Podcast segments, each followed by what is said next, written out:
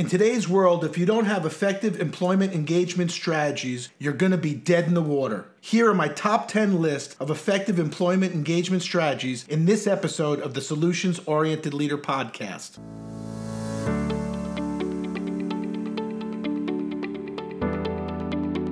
Welcome to the Solutions Oriented Leader podcast. I'm Dr. Rick Goodman, international leadership expert and author of the book, The Solutions Oriented Leader, your comprehensive guide to achieve world class results. Each week, we'll be bringing you inspiring leaders and messages to help you develop your solutions oriented mindset for success.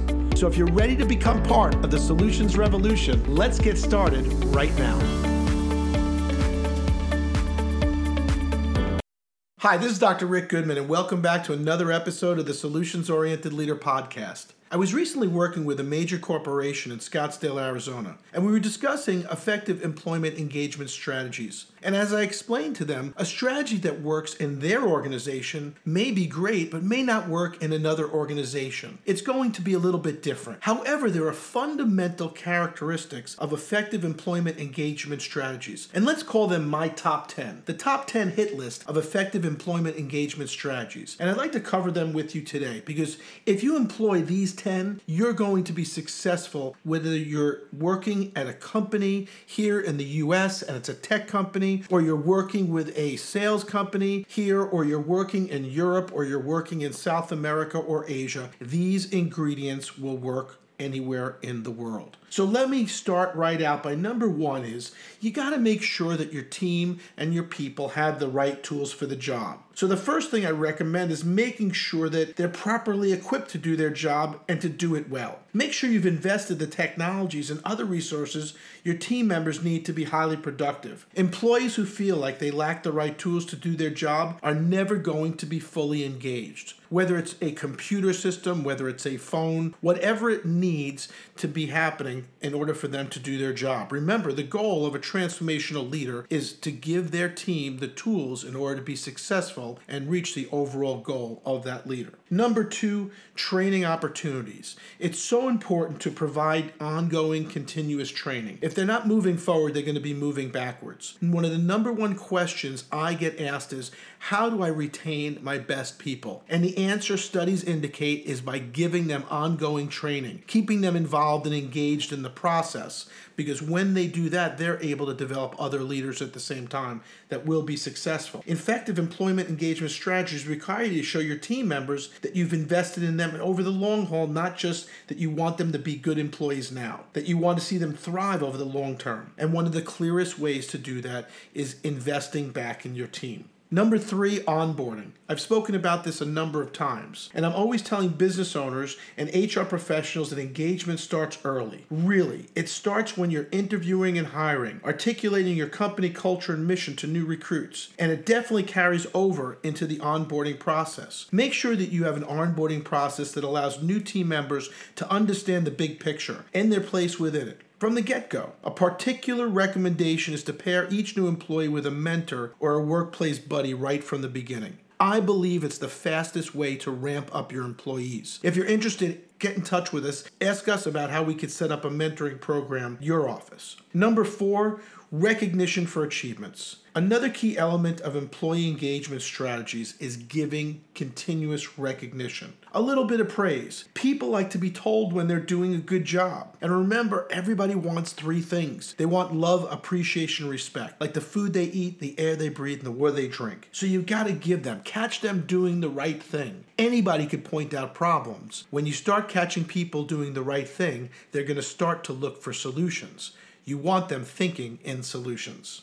Number five, feedback and constructive criticism. Now, I'm not big fan of the words constructive criticism, so I like to call it positive feedback. As you make an effort to provide employee praise and affirmation, remember to be clear and consistent and forthcoming in the feedback you provide. Even set a forum or a place to give safe feedback. Employees deserve to know if they're not meeting expectations or if there is an area where they could be doing things differently. In fact, feedback is a crucial element of effective employee engagement strategies. It's another important way for you to show team members that you're making an investment in them and that you really care. I like to use a technique called LBs and NTs. And LB stands for like best, and NT stands for next time. I know when someone makes a mistake, they're already beating themselves up. Most of the time, they know. Most of the time, they're self-aware of that mistake. So instead, I like to I like to say, "This is what I like best. Next time, do this. What did you like best? What will you do different next time?" When that employee or team member verbalizes what they would do different next time, they usually own it and they won't make the same mistake over and over. So use those LBs and NTs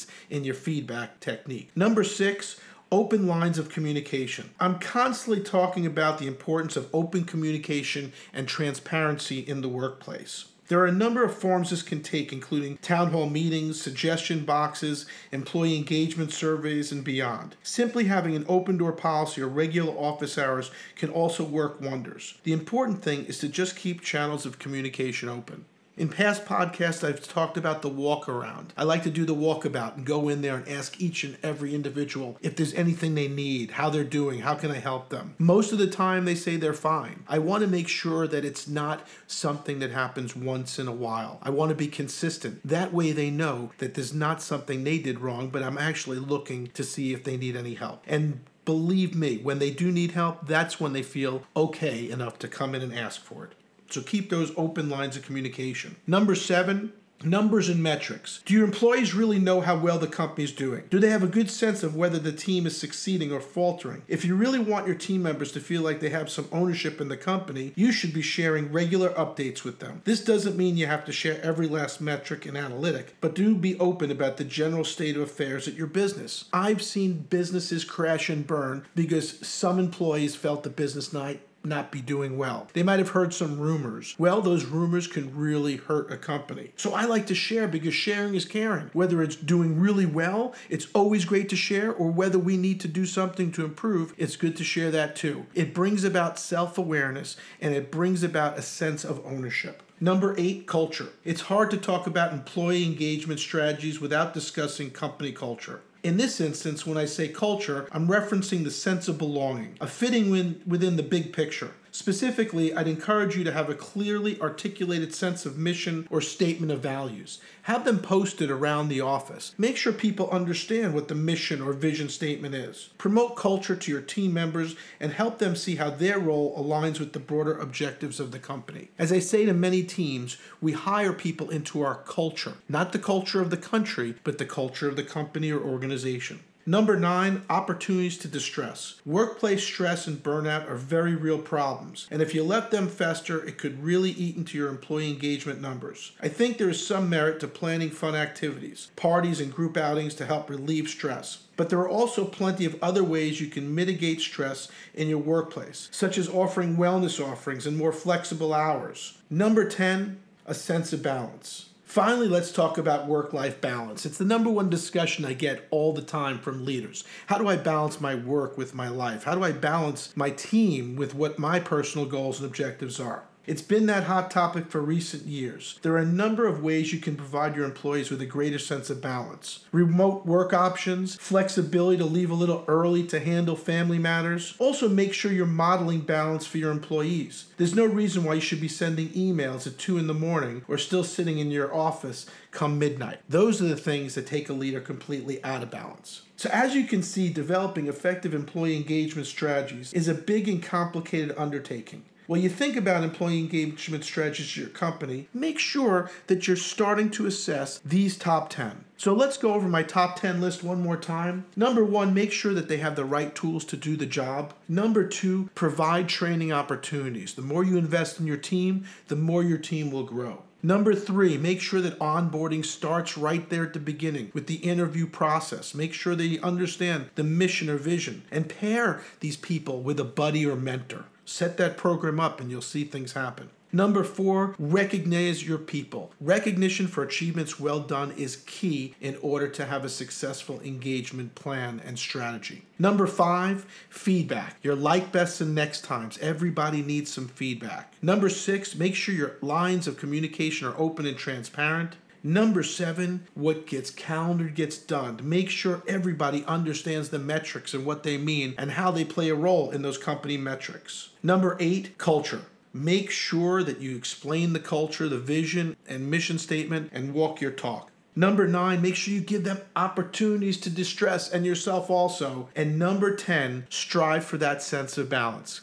That's the ultimate goal. This is Dr. Rick Goodman with another episode of the Solutions Oriented Leader podcast. If you're looking to employ an effective engagement plan in the next year, give us a call. Let us know how we can help you implement that plan today. So until the next time, this is Dr. Rick Goodman saying go out there, employ your engagement plan, and make it happen. To learn more about solutions oriented leadership, please visit our website at rickgoodman.com or feel free to email me at info at rickgoodman.com. And please subscribe to the Solutions Oriented Leader on iTunes or your favorite podcast app to get your weekly episodes automatically.